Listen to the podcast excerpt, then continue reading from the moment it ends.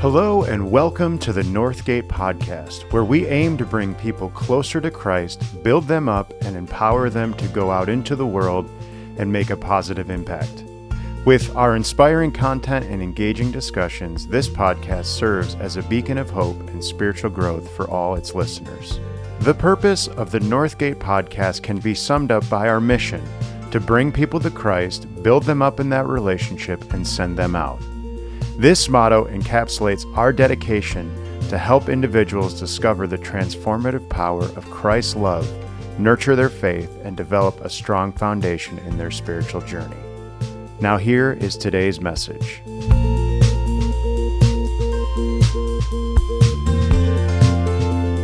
Well, good evening, church. I'm Pastor Vern. It's good to have you with us tonight here online. We are, uh, of course, this is Christmas Eve. This is the end of the Advent season. And throughout Advent, we have been talking about the reasons why Jesus came. So that's what I'm going to finish talking about tonight, looking at some of the reasons why Jesus came. And the message tonight is this Jesus came to bring the offer of a new start.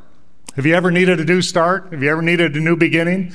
You ever felt like, you know, I just like to start, you just, just go back to the beginning, do this all over again, maybe do some things a little differently? Well, you know, there's, there's things we can't go back and undo or do differently. But Jesus says you can have a new start starting right now. If you want a new beginning, He's offering that to us right now. So we're looking at today. I want to ask you a question. What would it take for you to willingly leave your wealthy suburban home with its five bedrooms, five baths, pool, home theater room, etc., to move into a one room studio with no hot water, spotty internet connections, and a noisy bar below? What would it take for you to do that? Well, what if one of your children, your son, your daughter, was not doing well, and they couldn't come home to you or wouldn't come home to you. So you decided to move to them. You decided to give up all of the luxuries that you have, all of the comforts that you have, and you move into the one room studio just to be close to your son or daughter so they could know how much you love them, how much you want them, and you would have the opportunity to invite them into your heart. You know where I'm going with this, don't you? That's exactly what Jesus did for us. Jesus left the glories of heaven, the splendor of heaven, all the beauty of heaven. He left his throne to come to be with us. Eugene Peterson in the message said it famously Jesus has moved into the neighborhood.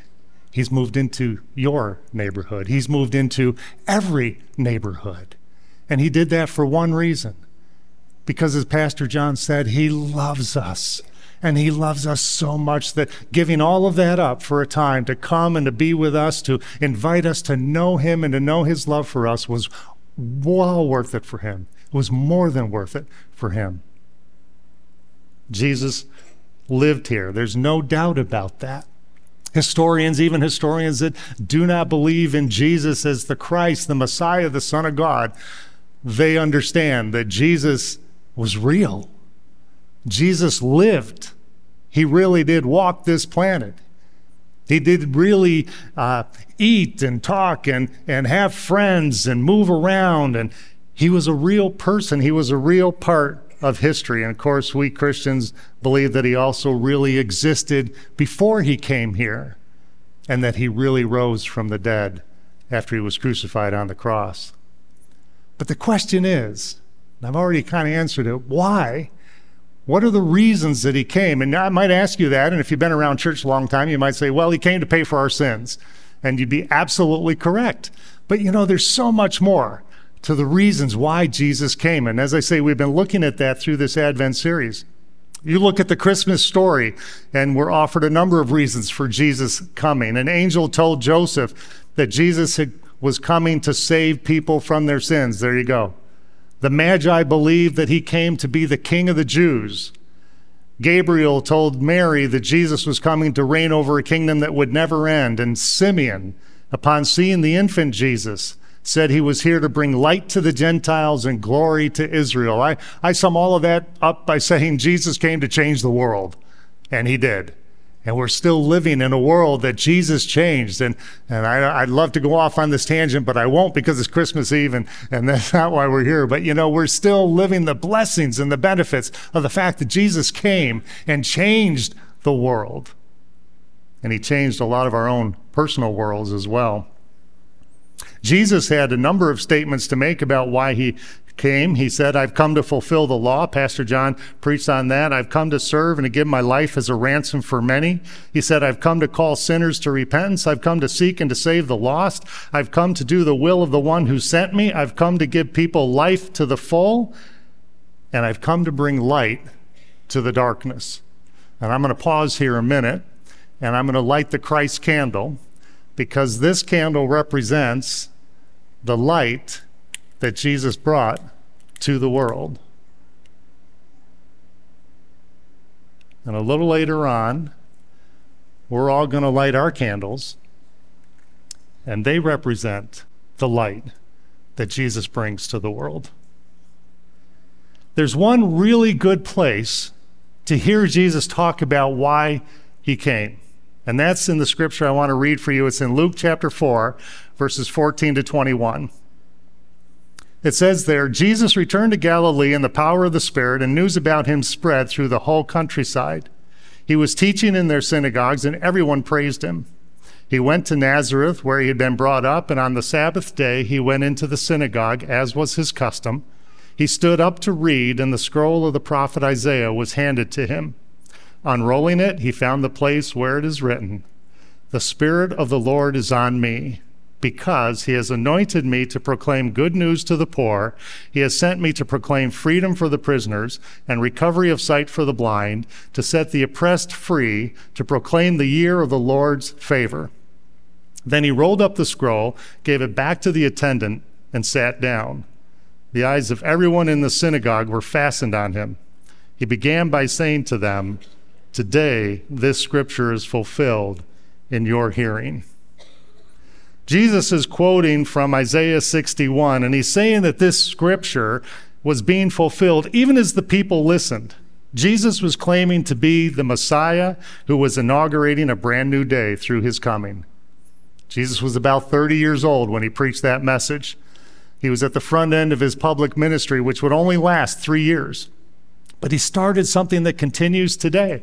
And it's the reason why we've come here to celebrate his birth and all that he has done and all that he is doing. Because Jesus did change the world. And Jesus has changed many of our personal worlds. He's changed my personal world. And he was anointed by God to do just that. And in this message, he states very clearly five reasons for his coming. Why did Jesus come? First of all, he came to encourage the poor, to encourage the poor, including but not only the materially poor. It's a wonderful part of the Christmas story that, that Jesus, when, when the Godhead chose to send Jesus here to the earth, that they chose a poor couple to have him born into. Isn't that remarkable? Not a wealthy couple, not even a middle class couple, but Mary and Joseph were a poor couple. And we know that because when they took Jesus a little later to be dedicated at the temple, all that they could offer at that temple was a couple of little birds. It was the poorest offering anybody could offer. They didn't have much. They weren't wealthy, they weren't noted, they weren't famous, they weren't, you know, held up in society for any special reason. They were just a, a poor couple, but they were righteous. They were seeking God's uh, will for their lives. They were they were dedicated to the Lord, and God blessed them by allowing Mary to give birth to Jesus. God encourages the materially poor. When Jesus saw a poor widow giving her offering at the temple, he made sure that his, his followers who were sitting with him, they noticed her too. He pointed her out and he honored her for her giving. Not all of the wealthy people who were giving. He honored the poor woman. But the poor he's talking about here are not the materially poor only. He's talking about the spiritually poor. In fact, the word he uses for poor in that scripture doesn't mean those who have little, it means those who don't have anything. Those who have nothing to bring. We just sang a song that said, I have nothing to bring except my hallelujah. That's the idea here. Jesus is saying, I've come to, to give good news to the people who know that they're spiritually poor, that spiritually they're empty without God, that they have nothing to offer God. And they are completely open, therefore, to whatever God wants to give to them. They are poor in spirit. You know, it takes a lot of humility to acknowledge that I am poor in spirit, that, that on my own, I don't have, I, am not good, I'm not perfect, I'm not holy, I'm not righteous, I don't, I don't have the means to please God unless God gives that to me, unless God enters into my life and changes it. That's what it means to be poor in spirit. And if you are poor in spirit and you know that, Jesus has good news for you. He's come for you.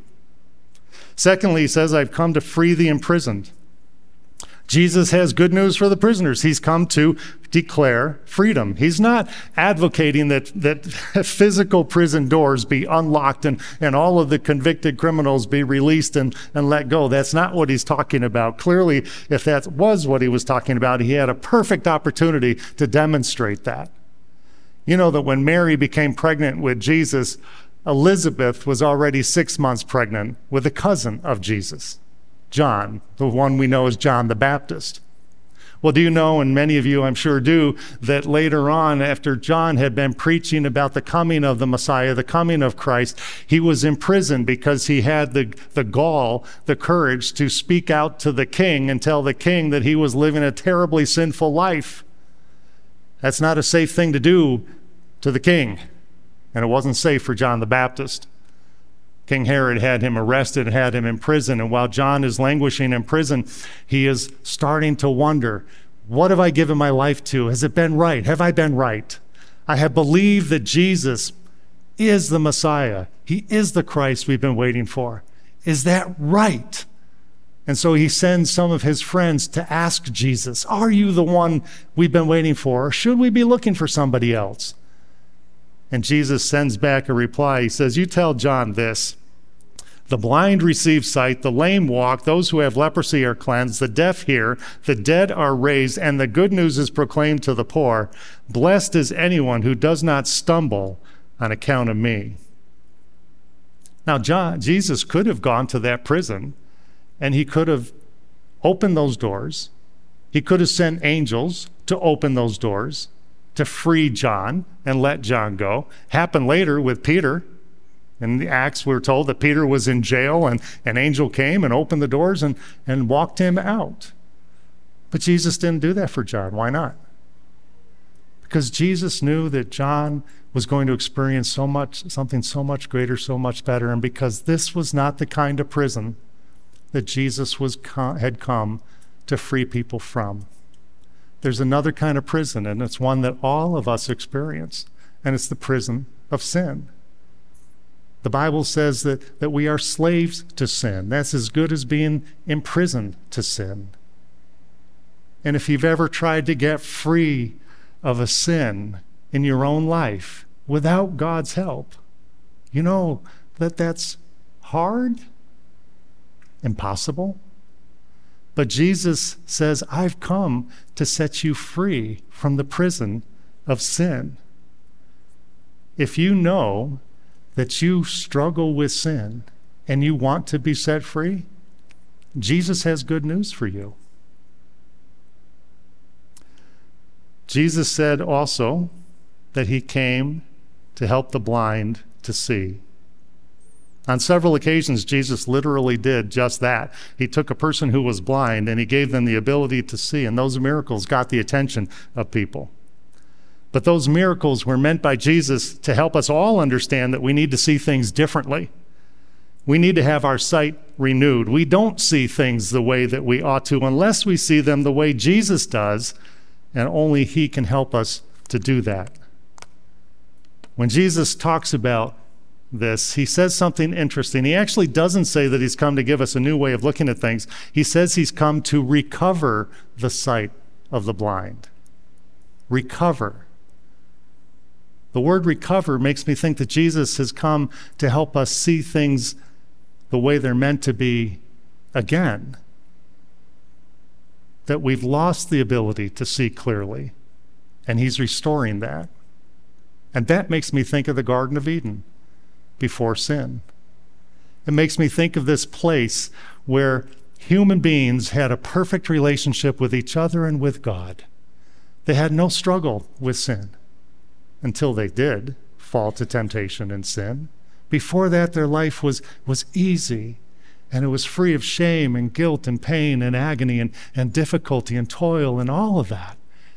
Their conversations with each other were open and, and honest and vulnerable and transparent. Their, their conversations with God were the same until sin corrupted all of that. And how did Satan tempt Adam and Eve to sin? He said, Look, look at this.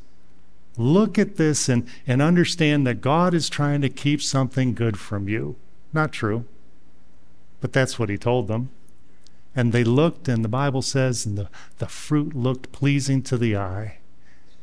You see, their eyesight was already being corrupted. And our sight, eyesight is corrupted. You might go to, to an optometrist and they might say, Well, you have 20 20 vision. But that's just physical vision. What we need to have healed is the vision of our hearts, the things that we see with the heart. And Jesus says, I've come into the world so the blind will see. And then, fourth, he says he's come to alleviate pressure, he's come to set the oppressed free. You look at the word oppressed and you see right in it the word pressed, and that's what it means. It means to be weighed down, to be to feel under it, to feel like there's a heavy weight on your chest and it's hard to breathe. And you know that is not the kind of life that God ever intended for you to live. That pressure might come from things you can't control, like an illness you or a loved one is suffering from, or your fears related to that. It might be from the way others are treating you, or your belief that things are never going to get better for you. The pressure might be from your thoughts constantly reminding you of things that you've done wrong or ways you've messed up, or the messages you get that you need to, to th- you need this or that to be happy. And in fact, you need more of this, you need more of that, or the newest this or the newest that. And if you can't get it, peace and happiness will keep eluding you. These are all the kinds of pressures that we feel, and Jesus came to lift them all off of us. Jesus came to tell us we don't have to be afraid but if we are, we need to know that He is here with us in the storm. He came to tell us that there is hope for the future, that we don't need stuff to make us happy, that we can be rid of our guilt and our shame, and that the priorities of the world are not the priorities of God, and we don't need to give our lives over to them. He came to tell us we can find our contentment in a relationship with Him and in loving relationships with each other. Jesus wants to relieve you of the pressure of trying to be perfect. He wants to relieve you of the pressure of trying to make up for your sins. He wants to relieve you of the burden of thinking that you are responsible for saving the world or even a part of it. He wants to relieve you of the pressure of trying to prove that you are worth being loved. Jesus says to all of us, Come to me, all of you who are weary and burdened, and I will give you rest. And then the fifth thing that Jesus is offering us here in this passage, he's offering us a new start. Jesus says he's come to proclaim the year of the Lord's favor. Well, what does that mean? Well, it's a reference to the year of Jubilee. And you probably read about this in Leviticus just this very week. That was a very poor joke. I'm not I would be surprised if any of you read Leviticus this week. If you did, I would love to talk to you after the service. In Leviticus chapter 25, we read about the year of Jubilee, and it's an incredible thing. In the year of Jubilee, all debts are canceled. Wouldn't you like that to be January 2024? all debts are canceled. If you sold your land or your parents sold their land to somebody in order to pay off debts or pay the bills or make ends meet, in the year of Jubilee, which was to come every 50 years, the people who bought that land, they had to give it back to you. They just had to give it back to you. You got it back, free and clear. It's yours again. The debt is erased. It's canceled, it's forgiven. In the year of Jubilee, if you had sold yourself into slavery in order to pay your debts or to make ends meet or to survive, in the year of Jubilee, you were given your freedom. You were free to go. And Jesus says he's come to proclaim the year of the Lord's favor or the year of Jubilee. He's announcing that the debt we owe to God for the sins we've committed against him is canceled, it's erased, it's forgiven through him. It's the offer of a new start. Jesus' birth would lead to Jesus' death on the cross and his resurrection, and by faith in what he's done for us, we who are poor can be made rich. We who are slaves to sin can be set free. We who are blind can look up in hope. We who experience life's pressure can find relief and help. And we who know we could never pay off our debt to God for the life He's given us can now know we don't have to because Jesus has come to do that for us. Why did Jesus come? So much to say about that. I'm going to close with this something that the Apostle Paul wrote about the reason for Jesus coming in Galatians 4. But when the right time came, God sent his son, born of a woman, subject to the law.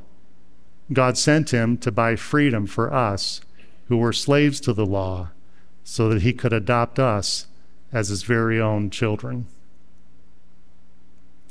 Jesus came to tell us that no matter how much we have or don't have, we are precious in God's sight.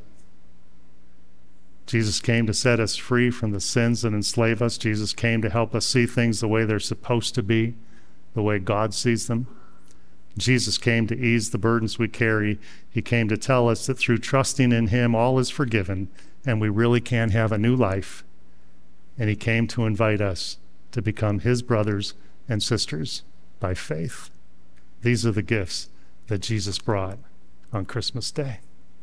Let's pray.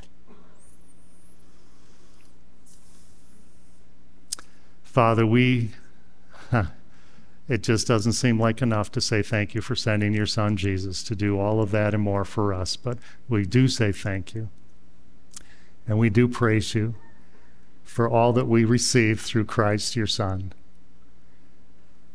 Lord, I pray if there's anyone listening tonight who has not received Jesus as their own Savior and experienced the gifts and the blessings of that relationship, that you would speak to them tonight and move them in their own heart to offer themselves up to you, to get free of their sin, to receive your love and the new life that you offer.